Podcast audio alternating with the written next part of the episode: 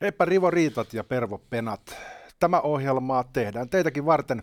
Kyseessä on 23 minuuttia.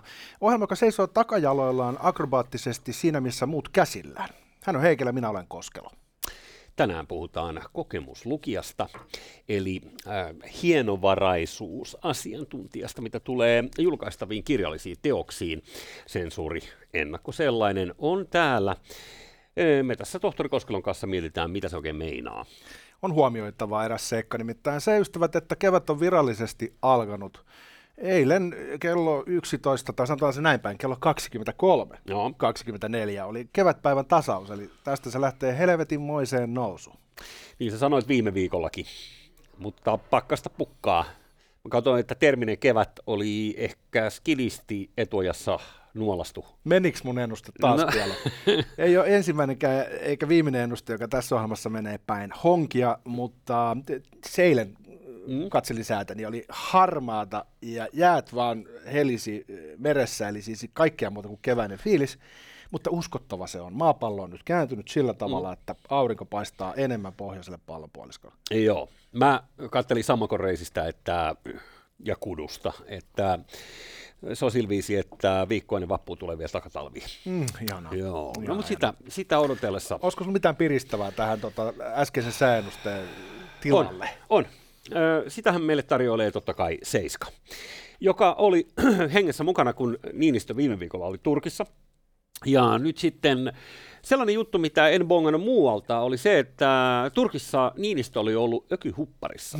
Okei, Ja- vanha kunnon öky. Joo, ja mä, mä mietin, mikä öky, öky, että onko hänellä joku Supreme huppari vai missä, mi, mikä on tämä huppari.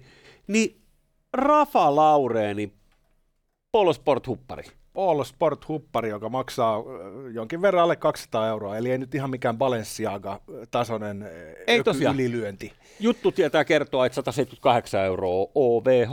Okei, no onhan se nyt tietenkin hyvä. No onko se, u- jotenkin jännä, kun mä itse kiinnitin huomiota siihen, että et, et kun se ei ole tavallaan niin perinteistä presidentillisyyttä joo, vetää huppari päälle.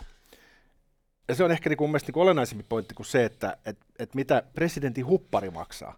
Sehän se maksaa ihan mitä tahansa, hän on presidentti. Niin. Mutta mut se, että hän vetää sen hupparin päälle, niin on taitavaa viestintää. Hän tekee saman, mitä Zelenski tekee pukeutuessaan näihin kamoihin ja, ja, ja Niin. armeijan vihreisiin vaatteisiin. Hän antaa semmoisen vaikutelman, että silloin kun on kriisiaika niin. ja, ja mennään esimerkiksi sinne ö, maanjäristystuhojen keskelle, niin se on väärä paikka pönöttää ja ollaan jossain räätälileikatussa puvussa, niin kuin korskeena. Hän on niin kuin kansanläheinen ja, ja, ja sitä kautta niin kuin onnistuneen populistinen. Vai ajatteliko Niinistö vaan, että hän menee slush-hengessä paikalle ed- edistämään nyt sitten suomalaisia vientiyrityksiä, who knows. Uh, Mutta siis tosiaan tämä öky-sana liittäminen Ralph Laurenin huppariin, niin pikaisen paksua. Siis, mutta samalla tavalla, jos asut kantakaupungissa, niin sullahan on ökyasunto arvoalueelta. Kyllä, tässäkin on olemassa tuttu, tuttu on se sitten vuokralla tai ei. Mutta eikö Rafa olisi vähän kalliimpi, mutta kun se on toi Polo Sport, niin se on tämmöinen niin sporttiliiga. Mä en, edes, mä en tunne niin hyvin. Mä Mu- perus- sanotaan, perus- että se on peruskama. vähän liian boomer-merkki kuitenkin ehkä. Tota, huonoja uutisia Suomelle. Mm? Kukaan ei halua tulla tänne. Tässä osui Ikävää. silmään tällainen uutinen siitä, että Viron saakka päätyneet ukrainalaiset pakona, pakolaiset eivät halua tulla Virosta Suomeen, kertoo Iltalehti. Onko tämä joku kielimuuri-homma vai mistä on kyse? No eipä se ole, koska tota, ei se vironkaan kieli nyt niin kovin helppoa ole. Siis asetelma on sellainen, että ilmeisesti edes pakolaiset eivät halua tulla Suomeen, koska suomalainen järjestelmä, se passivoi pilalle. Okei, ne tietää se etukäteen. Siis täällä on viimeisen kahden kuukauden aikana Suomeen on saapunut Virosta vain kolme perhettä ja yksi kissa. Ja sä voit uskoa, että siellä on käyty ehdottamassa ihmisille ihan niin kuin face to face, että hei, haluaisitko tulla Suomeen? Meillä on rahaa teille. Ei halua, vaikka siis Viron medianipalkka on 1693 euroa. Eh, Suomessa se on tilastokeskuksen mukaan viime vuonna 2968. Eli tämä on rikkaampi maa ja, ja täällä on paremmat sosiaalietuudet. Niin voisi kuvitella, että sotaa pakenevat ihmiset haluavat tulla Suomeen, mutta ei. Mä en tiedä, onko noissa vanhoissa Itäblogin maissa sellaista samanlaista perinnettä eh, niistä sosiaaliturvaa joka paikassa. siis ihan vaan, koska nehän on kuitenkin niin kuin nahkarotsi-yhteiskuntia. Siis, eli, eli tiskin alta on diilattu iät ja ajat. niin sitten tällainen niin kuin valtion hoteisiin hyppääminen. Se on uhka, niin, se on riski. Se, se on, ei, ei se tunnu hyvältä, koska pitäisi pystyä veivaa jotain Igorin kanssa duona. Niin, ja sitten seuraava askel on gulag, kun sä annat kaikki tota tällä tavalla valtiolle. Siis Mutta annetaan, vielä... annetaan Viron sosiaalivakuutuslautakunnan maahanmuuttopalvelun johtaja Liis Palotsin kertoa, mistä ilmeisesti on kyse.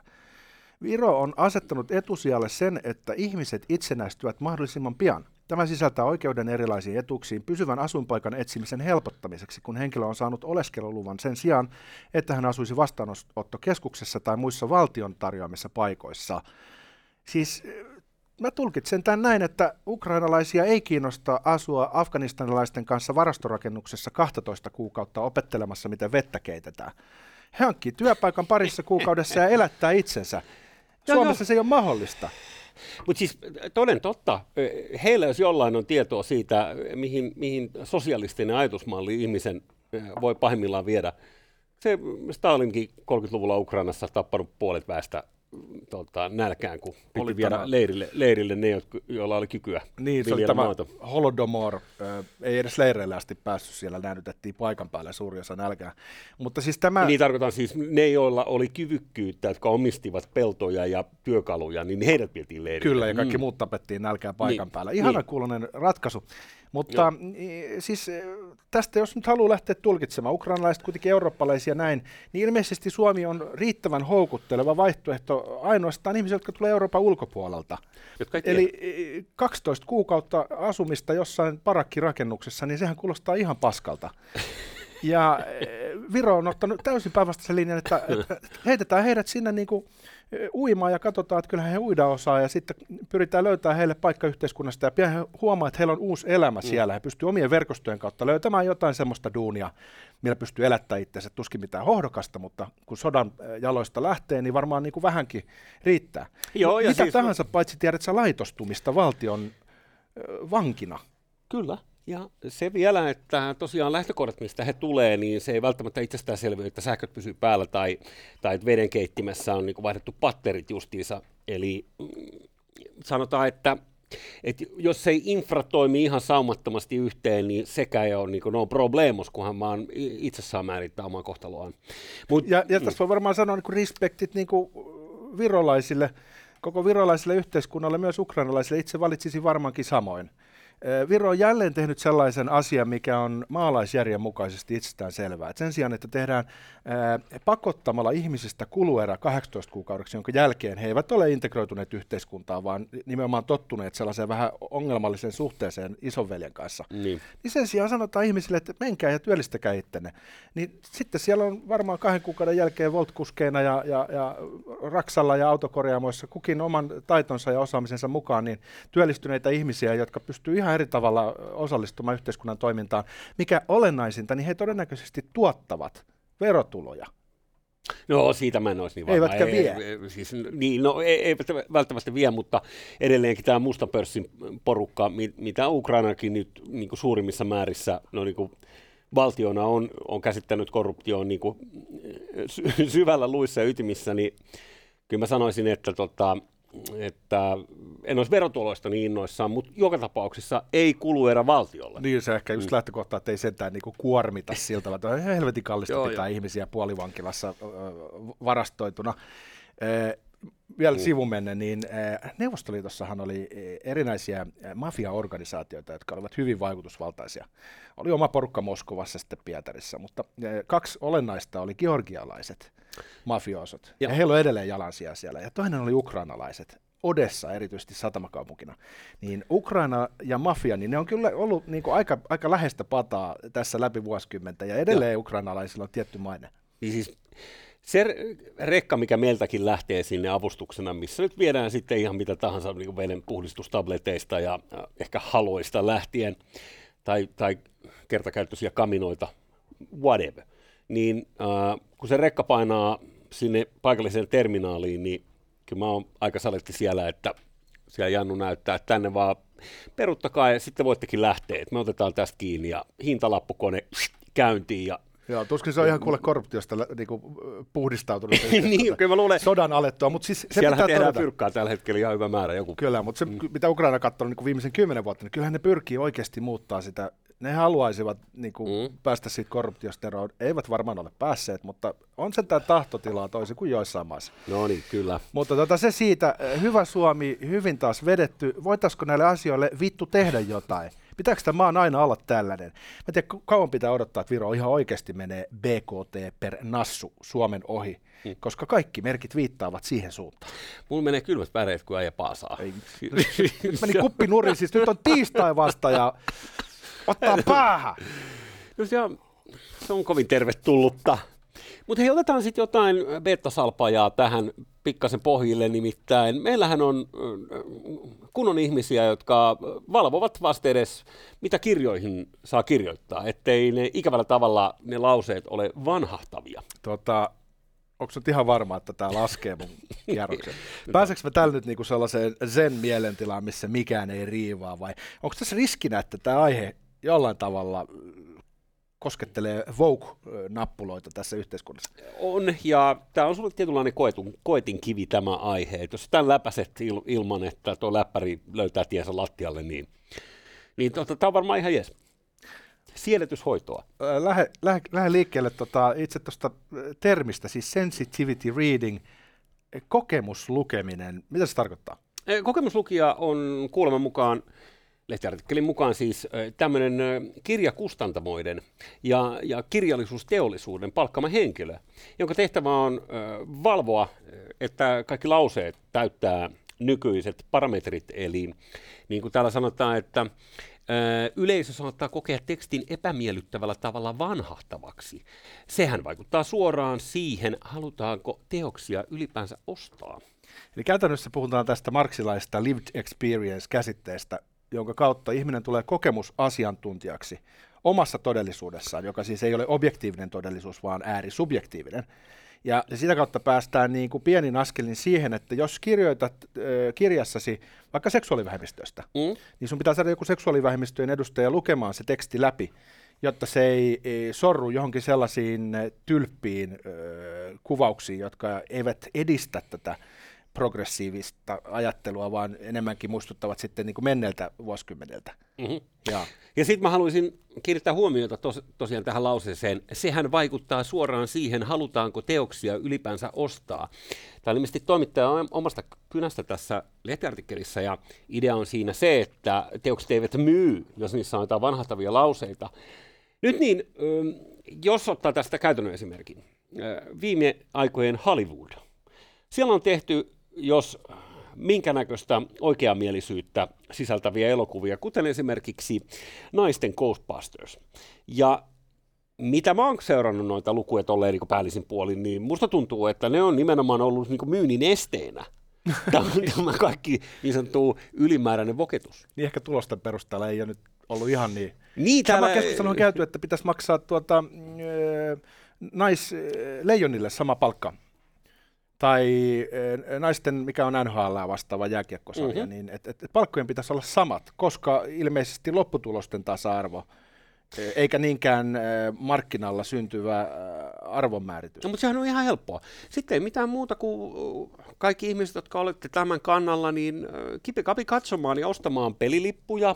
Voitte ostaa matseihin äh, tosiaan jotkut, jotkut VIP-paketit, kenties ostaa jonkun kanavapaketin, mistä näkyy tätä naisten lätkää, muutoinkin tuoda tykö tätä, jotta laji nousee suosiossa samalle tasolle, kun se ikävällä tavalla se, mikä kiinnostaa ihmisiä, niin se sitten kumuloituu jossain vaiheessa rahana myös näille tekijöille.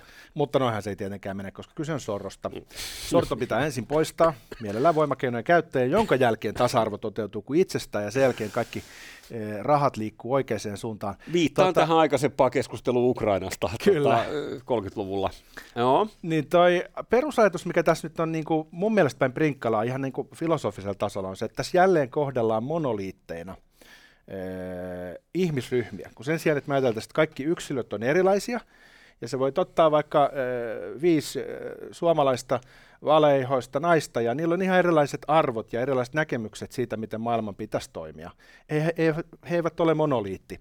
Niin jos me ajatellaan, että mm, tarvitaan seksuaalivähemmistöön kuuluva vaikka homomies lukemaan kirja, jossa on homomieshahmo, niin me ajatellaan, että me ollaan tekemisissä monoliittien kanssa. Ja se väärentää todellisuutta ja, ja itse asiassa avaa mahdollisuuden siihen, että me kohdellaan käytännössä rasistisesti näitä ryhmiä, ikään kuin ne olisivat yhden tahdon ilmaus tällaisella niin kuin hyvinkin puisevalla 1800-lukulaisella paatoksella. Mm. Ja sitten toinen, on, mikä tässä on niin kuin ilmeistä, on, että kun tähän vokeen liittyy, että kaikki stereotypiat nähdään ongelmallisina. Kun enemmistöt puhumat vähemmistöistä, vaarana ovat stereotypiat ja väärinymmärrykset, kirjoittaa Hesari. Eli nämä kokemuslukijat etsii näitä stereotypioita. Mutta kun kaikki stereotypiat ei ole negatiivisia, vaan ne on lähtökohtaisesti arvovapaita typistyksiä todellisuudesta. Jos mä mm. sanon, että suomalaiset on rehellisiä. Aa, ei noin saa sanoa.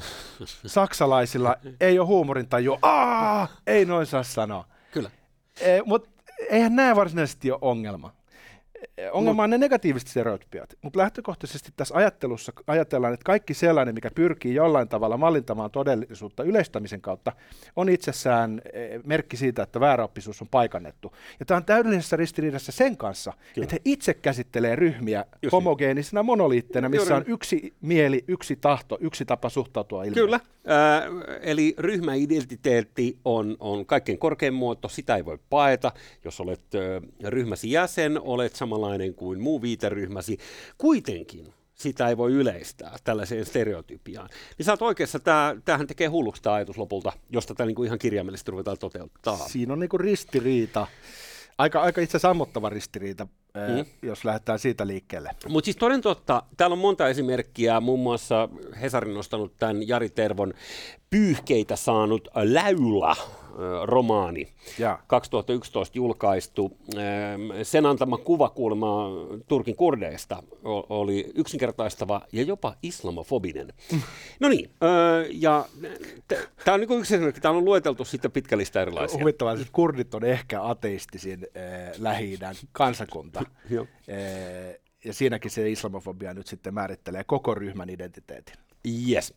Niin äh, toden totta, nämä kustantamot on siis palkannut tällaisia ihmisiä, joiden tehtävä on kyylätä ei pelkästään niin kuin alkuperäistä tekstiä, vaan myös suomennostapauksissa. Niin äh, halutaan, tai minkä tahansa kielikäännöksen kanssa, Halutaan varmistua siitä, ettei kielen kääntäjä ikävällä tavalla kömpelösti ole sortunut vanhastaviin ilmaisuihin. Ja nyt tietenkin, kun tämä ryhmäidentiteetin deterministinen rooli viedään tappiinsa, niin olisi kiva, jos afroamerikkalaisen kirjan suomentaja olisi myös tummaihoinen. Ei siis afroamerikkalainen, koska sille ei ole mitään väliä, missä kulttuurissa hän elää, vaan ainoastaan sillä, että minkälainen genetiikka hänen ihonvärin pigmentissä on. No. Mikä on itse asiassa ihan absurdi ajatus, koska ihmiset on kovin erilaisia edustaessaan vaikka maahanmuuttajia Afrikan suunnalta, kun puhutaan jostain afroamerikkalaisesta ihmistä. Eihän siinä ole niin mitään yhtymäkohtaa noin niin kulttuurin tasolla, mutta Vokessa sille ei ole väliä, koska juuri niin kuin sanoit, Mm. Ryhmäidentiteetti edellä Niin, äh, nyt ikävä tavalla toimittaja käyttää tässä vanhastavia termejä, koska jos luot jutun tarkkaan, niin siellähän sanotaan, että myös afroamerikkalainen, värillinen ja musta tuntuvat eri syistä ongelmallisilta termeiltä. Vitsi, toi kuulostaa pahalta toi niin. värillinen apartheid kielenkäyttö. Niin, Tiedätkö? mutta jopa afroamerikkalainen, niin Tämä on siis niin kuin ennakkosensuuria, tai ihana raikasta, etenkin kun tämä ulotetaan historiaa, mutta se ulotetaan myös uusiin käsikirjoituksiin. Eli täällä Hesarin jutussa sanotaan, että kirjailijan käyttämään kieleen ja sanoihin kiinnitetään huomiota jo kustannuspäätöstä tehdessä. Se kuulostaa perustellulta. Jos siellä olisi jotain rasistisia slurreja ja muita, jotka olisi eh, kirjoitettu sinne ikään kuin olisi ok kieltä, eli siis ei laiteta edes dialogiin, mm-hmm. vaan ihan vaan pokkana käytetään L-sanaa, niin kyllä mä ymmärrän ihan täysin tämän. Mutta sitten mä mietin sitä, että jos kokemuslukija on sellainen, jolla on ensisijainen ajatus, että hänen ryhmäidentiteetistään annetaan mahdollisimman positiivinen kuva, jotta se ei olisi vihamielinen tai rasistinen, Ai. niin mitenköhän kokemuslukija suhtautuisi kirjaan, jossa Jeffrey Dahmer kuvattaisiin kiimaisena seksilunana, joka syö uhrinsa ihana käsitys homoseksuaalisuudesta. Yritetäänkö tässä kirjassa nyt sanoa, että Jeffrey Dahmerin esimerkki on jonkinlainen stereotypia siitä, että homomiehet söisivät parittelukumppaninsa. Niin. Ja ilmeinen ongelma on se, että Dahmerin hahmo on ihan todellinen. Mutta tässä kohtaa e, kokemuslukija voisi sanoa, että tota, eihän tällaista kuvaa, tällaista representaatiota homoseksuaalisuudesta ei saa tehdä, mihin liittyy kannibalismi. No, kun ja mieti, kun tämä viedään fiktiiviselle tasolle, että luodaan hahmo, jolla ei ole mitään siteitä todellisuuteen. Että ei voi sanoa, että hei, tämä Jeffrey Dahmer ihan oikeasti murhasi ihmisiä. Niin. Psykopaatti, hirveä ihminen. Kun sulla on fiktiivinen hahmo, sarjamurha, joka saalistaa Vantaan yössä, e, ja sattuu olemaan värillinen, niin eh, tämähän johtaa herkästi siihen, että ei tuollaista kirjaa julkaista koska sanotaan, että tämä voidaan tulkita rasismiksi. Joo, mutta jos ei myy, kun siinä on vanhattavia lauseita. Siis eh, ennen vanhaa homotkin söi jengiä.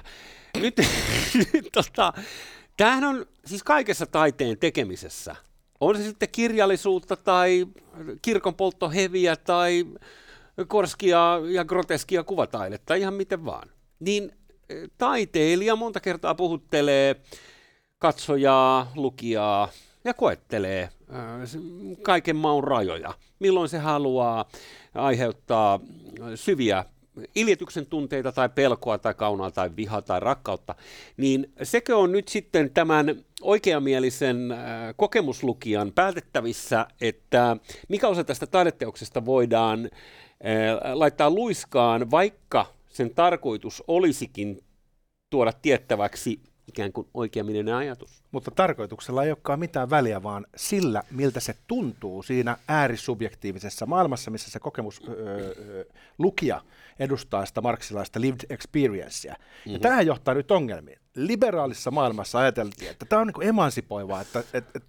toimintaelokuvan sankari onkin tummaihoinen mies, joskus 90-luvulla. Wesley Snipes. Niin, ja ajateltiin, että kato vaan, kehitys kehittyy ja, ja, ja Hollywood selvästi on jäänyt jumiin minnekään sinne 50-lukuun. Mutta nyt tehän voitaisiin sanoa, että tämä on ongelmallista, koska laitetaan tummaihoinen näyttelemään väkivaltaista roolia, mm. missä vahvistetaan stereotypiaa siitä, että nimenomaan afroamerikkalaiset – ovat väkivaltaisempia. Kyllä se toiminta-elokuvissa kuolee ihmisiä, niitä mm. ammutaan.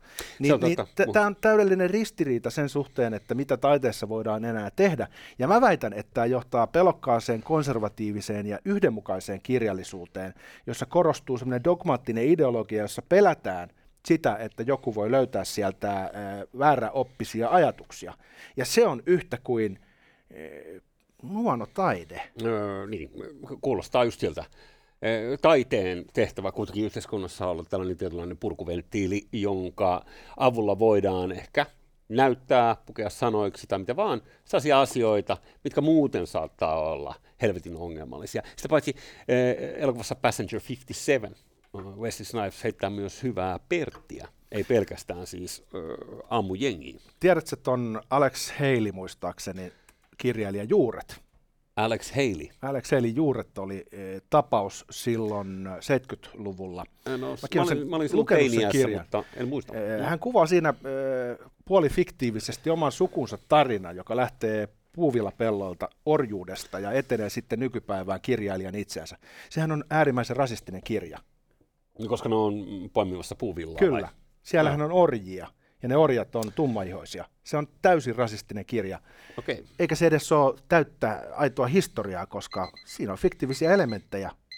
No sen takia just, että kuningas on kuollut kauan eläköön kuningas.